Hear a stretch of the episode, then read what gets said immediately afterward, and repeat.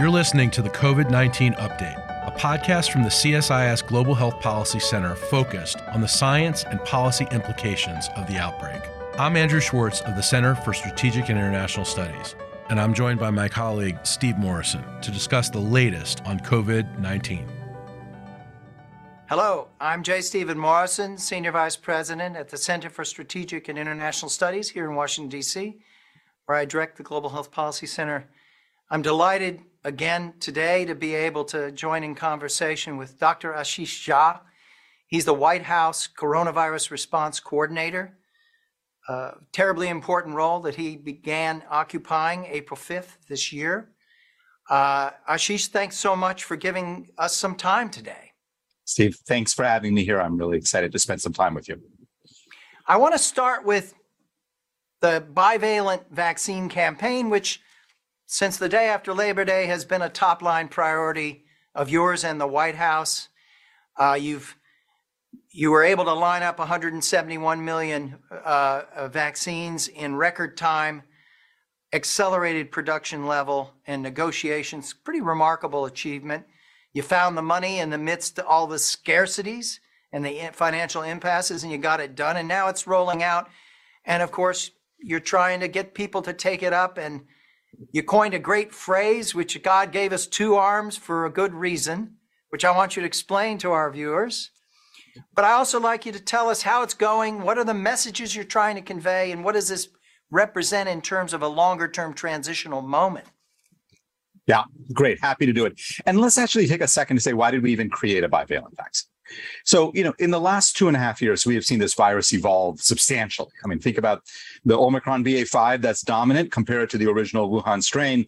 These are very, very different looking viruses, still both SARS CoV 2, but very different. Despite all that viral evolution, the vaccines have stayed the same. The vaccine that we created in February, March of 2020 was the vaccine we were giving out to people in August of 2022. It was very clear we needed an update. We needed an update that more closely matched uh, the circulating variant that was out there. Um, that was always the promise of mRNA technology platforms. So we could update vaccines very quickly. Um, and basically, at the end of June, early July, FDA made what I thought was a courageous, gutsy call and said, we want to go with the BA5. We think that's going to be either dominant or the or the source of all the offshoots. And in less than two months from FDA making that decision to vaccines rolled out, uh, and started going into people's arms. And why do it? What's the clinical feature? So because it matches the virus out there, all of the data we have suggests uh, that a matched vaccine should provide better protection against infection, more durable protection, um, less transmission, better protection against serious illness. So it really should be a substantial upgrade. We're going to get more data on that in the upcoming weeks. You know, so far I would say things have gone really well. I mean, we started this on Labor Day. Uh, Labor Day is always sort of tough, shorter week. Uh, people getting back to school, people getting back to their work routines after summer.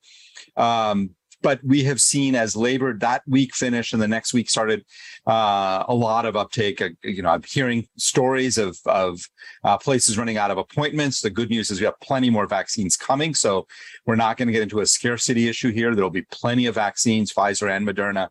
Um, and we'll get more numbers. But here's the other big picture part of this vaccine rollout. Uh, because we think, and again, this is what the scientists at NIH and, and FDA and elsewhere thought, that for a vast majority of Americans, this is now a once a year shot. Uh, in that way, it starts feeling a lot like the flu vaccine. Given that, given that flu vaccine uptake usually happens in the month of October, late September into October, we're really expecting a pickup of COVID vaccinations uh, at the same time. The off the cuff remark I made about why God gave us two arms, one for the flu shot and one for the COVID shot, uh, was the idea that you can get them at the same time. I got mine at the same time, by the way, and I got them both in the same arm. Arm was a little sore for about 24 hours, but uh, other than that, uh, it, it's just fine to do that. And my hope is that people get out of thinking about is this my third shot, fourth shot, fifth shot, to just come to realize we're at a point for a vast majority of Americans. It's going to be an annual vaccine, should provide a high degree of protection against serious illness for at least a year. Uh, and uh, and that, and if a good number of people do that, I think we're going to get through a much better fall and winter. What would success look like in your mind for uptake in the next 60, 90 days? Yeah, we don't have we don't have a target. I don't have a target. Um, we haven't discussed a target internally. Um, really think that uh, you know we want to get as many Americans vaccinated and boosted. Uh, get this new COVID shot. I think uh, it, is available to everybody over the age of 12. It's going to actually be available to five to 11 year olds soon if FDA uh, looks at some new data and makes its decision. Uh, but but if we get to an annual COVID vaccine, uh, you know, be, we really do want broad uptake. If we get that, we are going to make a really big difference in terms of how what kind of fall and winter we end up having. What are you most What are you most worried about? What are you What are the concerns that you have here? Well, you know, look, it's been two and a half years uh, of a very difficult uh, pandemic. It's killed more than a million Americans, uh, and I think a lot of people want to put it in the rearview mirror. Right. And I appreciate that uh, sentiment. Um, but the challenge right now is to remind people that it's still a real ongoing threat. Uh, and that if we do the things that we know how to do. And if we execute on those things as a as a government, and if people uh, do the things that they need to do to protect themselves, uh, we really can get through this in a much much better way with far fewer hospitalization deaths. Um, but I I think the challenge of helping people understand the moment we're in, we're in a much much better place than where we were. We still have real challenges ahead of us, a lot more work to do. That's one of the things that that uh, is probably the biggest challenge in front of us is helping people understand exactly where we are uh, in the arc of this uh, outbreak of this disease. Thank you. Well, this is a good uh, segue to uh, one big question which I wanted to pursue with you. Just take a minute to explain. It seems like we're at a, a moment of wildly divergent realities surrounding this pandemic. It's a bit, it's become a bit of a tale of two cities. We've got both are valid in many respects, right? We behaviorally and psychologically, uh, majority Americans are moving beyond this pandemic. Their behavior reflects that. Uh, masking, social distancing, and the like have fallen away for most people. Their daily concerns, the prioritization they're attaching to getting vaccines and the like. Uh, I think when the when President Biden remarked at the Detroit Auto Show uh, uh, just a short while ago that the pandemic was over. It was in in some respects a comment on the shift behaviorally and psychologically among Americans. He wasn't denying that there are there's a persistent viral phenomenon that we have to worry about. He was remarking on a shift of reality. And they, on the other side is, of course, that we continue to have great danger and uncertainty. We continue to have four to 500 deaths a day, high infection rates, long COVID accumulating. Um, we continue to have major impasses that are proving to make your job and the job of all people who work in this field much tougher. Uh, we've got a fiscal financial impasse. We have a political impasse that's compounded by the, our electoral cycle. Uh, it's compounded by disinformation. It's compounded by rising partisanship in this domain. Our technological, we, we know, and you, you've led this effort of we need new vaccines, new tests, new therapies, but we're, we're stuck in terms of finding the financing to really push that forward dramatically. Our institutions are afraid. We've seen with monkeypox vaccine response, a lot of people are just tired. They're exhausted. They're depleted and demoralized. People are leaving their posts and the like. So it's a really tough environment in that respect, these multiple barriers to action. Your job is to think and, and speak to the nation tactically and strategically. So you have to circumnavigate in a, in a daily or hourly way these realities. So, how do you think about this? How do you make sense of these things, which both of which are real? Um, they're not. There's a lot of tension between the two of them, but we have to somehow figure out how to live with both in an effective way. And I just wanted you to comment. How, how do you reconcile that? And what is your message to America? Yeah. Um, thank you for that frame. And I, you know, the way I look at it is I begin with what do I know and how do I understand personally this moment that we are in. Um, on one hand, as you said, there is no question about it. We are in a way better place than where we were two and a half years ago. We're in a better place than we were a year and a half ago. Arguably, we're in a better place than we were eight months ago in the height of the Omicron, right? Yeah. Um, and that means that people are back to work. Uh, you know, people are kids are back to school, have been for a while. That um, that level of disruption to our daily routine is way better. And by the way, not randomly so, right? It's about making sure you get, get a nice amount of population immunity. A lot of people got gotten vaccinated, widespread availability of therapeutics. There's a set of things that we've been able to do uh, that has enabled that better reality. And that better reality is important um, because you can't kind of be in that, uh, oh my God, things are awful mode for years. I mean, just not sustainable. But but I'll tell you what motivates me to come to work every day. Like I get up in the morning and I show up to my office, and and the reason is some of the things you outlined. Um, four to five hundred deaths a day is just unacceptable. That's a moral judgment call, by the way. There's no official acceptable, unacceptable. That is a judgment call um, that we have made as an administration. The president has been completely clear on this. It is a level of of suffering and death that we do not accept as living with COVID. So that means we have got to find ways of driving those numbers down substantially. Um, we there are millions of Americans who are affected by long COVID. Um, we have got to keep working on figuring out how do we prevent more of those. How do we help the people who have it?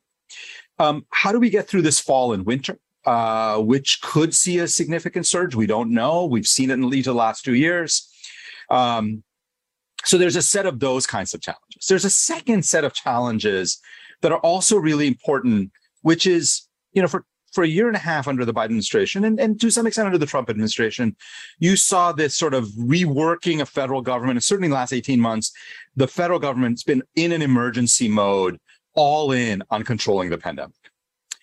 That means the federal government buys all the treatments and all the tests and all the vaccines and and we have to find a way to move that, transition that towards the way we regularly manage healthcare, because we will not be able to sustain this kind of approach forever. But we've got to do that in an orderly way. We got to do it in a way that doesn't create disruption, that is true to our values. That set of work. And then the last thing is the long game that you mentioned, uh, some of Steve, which is, you know, one of the things we've learned is we learned a lot about respiratory pathogens, not just COVID, flu, RSV.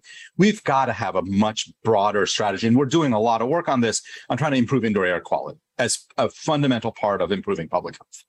Um, we've got to build a different generation of vac, new generation of vaccines that block transmission, are variant resistant. There are these kind of long-term things that we want to make sure we build coming out of this pandemic to put us in much better place for future evolution of this virus and getting us ready for future viruses and future threats as well. All of that work, it remains really central. It's important. It feels like it, and it is a clearly a priority of the president.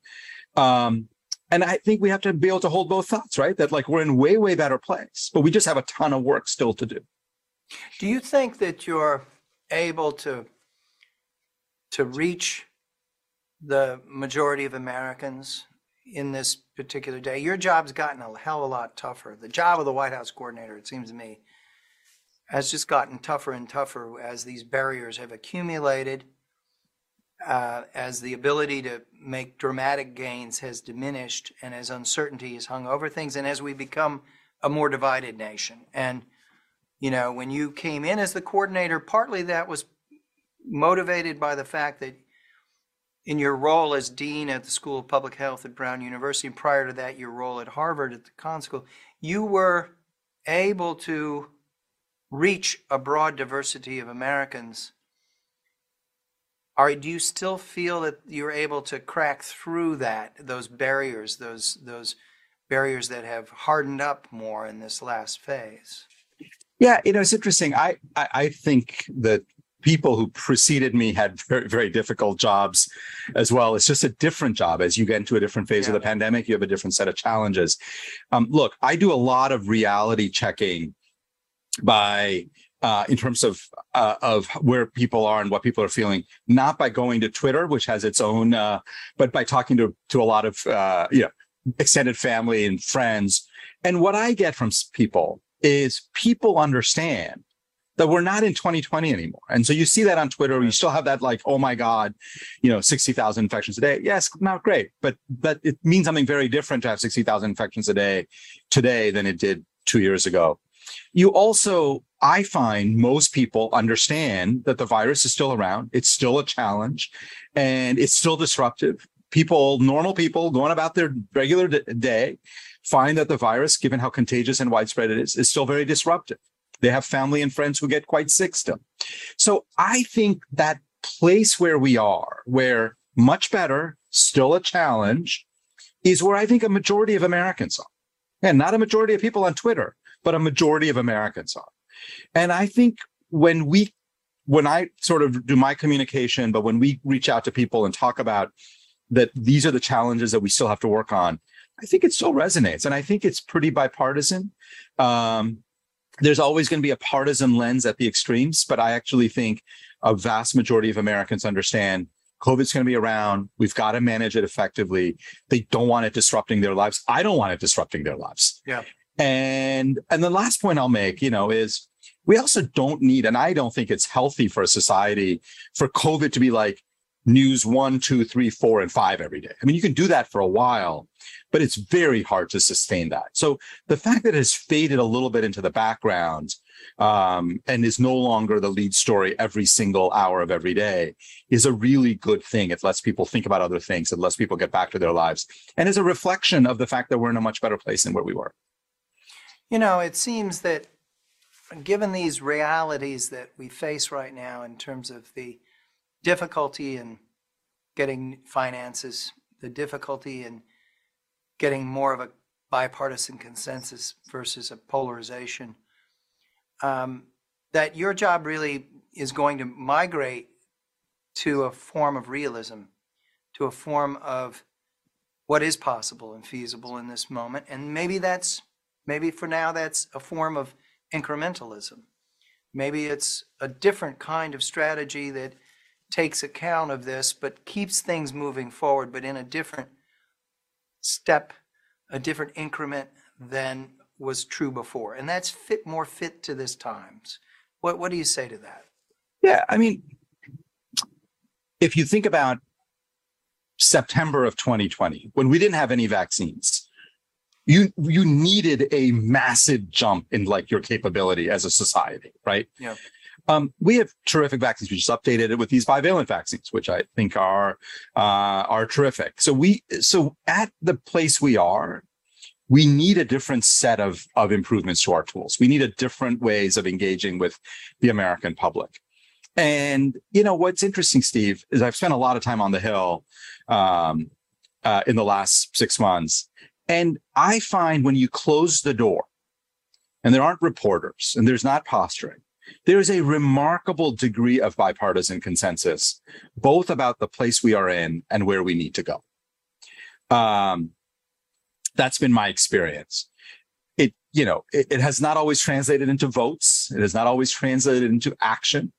Um, but we got to keep plugging away at that. Right. And I think if we keep explaining to the American people why we need not the same level of investments we needed last year, right? No one's saying that, but why we continue to need to have federal leadership in building a new generation of vaccines, in building new treatments. Um, I, I, don't know, maybe, you know, I am an internal optimist on these things, but I think over time, um, we will see Congress deliver, and then we've got to go execute on that. Uh, but I, I remain optimistic that as long as we can be very reality driven, clear eyed about what we need to do, um, I do think we can make real progress. Well, and I'm we're continuing to make real progress, by the way. Sorry. I'm encouraged to hear you say that about your engagement on the Hill. It implies that uh, people of good faith, of whatever political identity, or their doors are open to you, and they're continuing to want to know how you see things and to talk about this. We may be at this impasse for a while, right? I mean, we're continuing to see Congress throw out the packages that have been put forward as they get new legislative vehicles forward. Another instance this week, it may be that we have to go through this electoral cycle uh, and and be patient a little bit, and as you have done, be very pragmatic, prioritize, as you did with the bivalent vaccine, find the resources and move ahead, and then move to the uh, move to the next stage. Um, I'm assuming that as we get into the new year, there's going to be mounting pressure to to not re- renew the emergency declaration, and that uh, that has implications, right? It has many implications for policy. It has implications for your own role. And I wanted to turn to you to get hear a bit of your reflections. But why don't we start with that? How are you looking ahead at 2023? You think by Q1, Q2 will be at a, we could be if we don't see new subvariants that are curveballs that drive things in another direction. We may be moving to a phase where the White House coordination effort itself begins to give way to something that looks like a more normal manner of, uh, of managing this. Yeah, a couple of things. I mean, we're still in a phase where we're seeing a lot of rapid viral evolution. Um, yeah. And, you know, if we were speaking two weeks ago, I would be talking about different subvariants than I am talking about today. And I've been thinking about today, right? So that continues in a way that feels very different than RSV and influenza and a lot of the other viruses. Um, the level of infections, hospitalizations, and deaths from COVID. I mean, right now we're kind of at a lull and down about 400 deaths a day. But if we annualize today's numbers, we're at you know three to five times worse than a bad flu season. Um, and so the general strategy right now, it, it's interesting because I hear lots of chatter about the future of the COVID team and what are you going to do? And I will tell you, those are not conversations that I'm actually having with our chief, the president's chief of staff, or with the president. The conversations we are having are like, what do we need to drive deaths down? How do we make sure we're better prepared for the winter? What you know, what do we need to do to think about as we transition out of the U.S. government buying all of these products that it's not disruptive, that it doesn't create new financial barriers right. for Americans. And, you know, when that time comes, there will come a day in the future, because of course, every job ends when there, there will not be a need for a COVID response team. But that is not a, I would say it's just not an active conversation because I feel like got a lot of work to do. And when you got a lot of work to do, the conversation of when does the work end, I don't know, just doesn't quite feel like on point. So right now it's just let's get let's get going on the work we have to do, and then at some point we can have that conversation. Fair enough. Um, let's let's use the, the minutes that we have remaining to ask you to offer your reflections. You've been on the job six months. Um, what have you learned? What did you not know that you know now? And uh, where have you felt the greatest gratification? And where have you felt the greatest frustration? Yeah, they may be the same thing, Steve. Um, no, so let's talk about uh, at a high level. I mean, it is an enormous enormous privilege to work in this place. You know, I walk in every morning, get through the security, and I look up at the the West Wing and at the White House. And and, and just to be a little sappy for a second, you know, for a a, uh, a poor kid who grew up as an immigrant, um, initially, you know, coming to Canada, not speaking English, and just the idea that you get to go work at the White House is unreal. And it is unusual. Like this is not a, a, reality in most countries.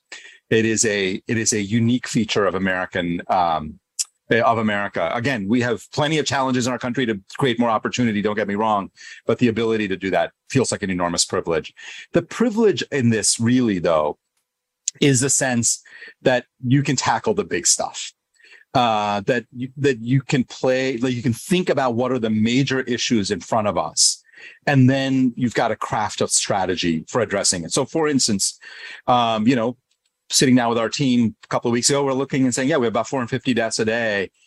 Obviously, way too high. What is our strategy for getting it dramatically lower? And we can actually effectuate change, right? We can actually move that needle. Very hard to do in a super complex health system like America's. The the upside is you get to work on the big stuff. It's incredible. You can move the needle. The downside or the, or the frustrations, I would say, not downside, is there is a perception out there. I probably fell prey to this perception too a little bit that somehow the White House, and when you're in the White House, you're like the CEO of a company and you just sort of say, let's go do X, and then everything happens. It turns out that's not actually the White House's role. But the government is different than that. Um, CDC and FDA are pretty independent scientific agencies. And that's a good thing, by the way. Like we saw when that independence was meddled with, that you can actually get to some pretty bad outcomes under the previous administration. This administration, the president has been particularly sensitive about making sure there's scientific independence at the CDC, at the FDA, that they are agencies that are driving scientific policy. And so then the job of the White House coordinator really becomes the coordinator. And so it is not, you know, I decide we're going to do X and then somehow the whole government uh, does X. It is very much about building coalitions. It's very much about creating a joint sense of mission uh, and then getting people on board. But in the long run, that's the only real way to do it right? That's the only real way. So that has been, I'd say it's a frustration. It's a reality of how our government works and appreciating the upsides of that reality, even though there are days when I think, let's just go and get this done. And then you realize, no, no, I got to bring a lot of people along. Um, and then the, the last part is not just you got to bring all the agencies along, you've got to bring the American people along, right? There are advocates out there who feel very strongly as they should and you got to engage them and you got to bring them along and they don't always agree with you and you have to have enough sense of trust and shared values that even if they don't agree with you they see where you're going and what you're trying to do and can support it. Um, it, it's it's complex but it is as i said you wouldn't want it any other way. You actually you know the old thing about democracy worst form of government save all else. It's a similar kind of thing. Complicated hard can slow you down but it's actually the best way to do it. Have you had a chance much of an opportunity in the six months to get out on the hustings and meet lots of people in different settings, or has that just been a difficult thing to do because this is really a Washington job? And- it's it's an it's a this is the other maybe surprise. I don't know if that's surprise is the right word, but I um you know in my previous jobs, again pre-pandemic, I was on the road all the time. Uh, and there were many things you and I did together where we would meet, find ourselves in, you know, Geneva or London or wherever.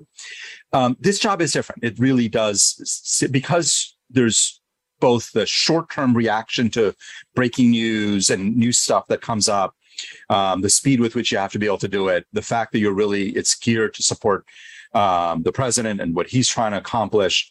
Um, it is not a job that sort of lends itself very easily to lots of travel and getting out on the road. Being able to do it a little bit, yeah. uh, but it is it is complex and uh, and you know there'd be a lot of upside to being able to do that more but then there's some real challenges as well. We have other members of the team who are able to do that but um, so i try to make sure that i'm getting my reality of what what is actually happening in america outside of washington through a lot of phone calls and connections with people uh, and uh, making sure that you know my views are not too colored by uh, just what happens inside the beltway. Well you've made it very clear many times that you're not shy about picking up the phone and calling somebody and saying, "Tell me, tell me about this." Like, where can you find monkeypox vaccines or whatever the whatever the particular problem is? Yeah. Um, uh, you're a you're a known optimist, and uh, I think that's one of your great strengths. Uh, and this is a period where we need more of that, where there there is a certain pessimism uh, that's settled in in certain quarters about the frustration over these barriers we discussed. Um, so in closing, just tell us like what's what gives you what keeps you uh, so hopeful and so optimistic in your outlook because I don't see that wavering. No, I look. I think it's in my mind if you think about the history of humanity, we have faced pandemics. Uh, they have lasted years. They have killed off at times 20, 30, 40% of populations. Look at where we are. Yes, it's been a very devastating pandemic, but think about the global response. Think about building of tens of billions of doses of vaccines in short order. Think about the the therapeutics. A lot of the great work. Look, obviously there are things that could have gone better. I wish it was more global solidarity on a lot of the things that we saw in the first uh, year of the pandemic. Um, I am not Pollyannish about this, and I'm not like, oh, everything is terrific. It's been a pretty uh, brutal pandemic. A million Americans have passed away. But I look at all of the things that humanity's been able to accomplish. I, I, work for an administration where the president came in and said his number one job was to get the pandemic under control and save lives. And by the way, when I uh, interviewed for this job with the president, uh, his view had not changed one ounce. His number one priority, as he described to me, was we've got to, we to protect Americans. We've got to do this. In that context, Like, I don't know how you're not an, optimistic about what's possible.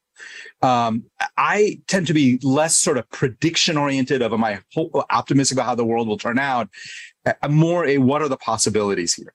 And the possibilities here are really amazing. We can emerge from this uh, with a country that's got a stronger public health uh, backbone. We can emerge from this with real investments in indoor air quality. We can emerge from this with better platforms for vaccines, therapeutics, diagnostics, sort of countermeasures. We can emerge from this with far better diagnostic capabilities, surveillance systems.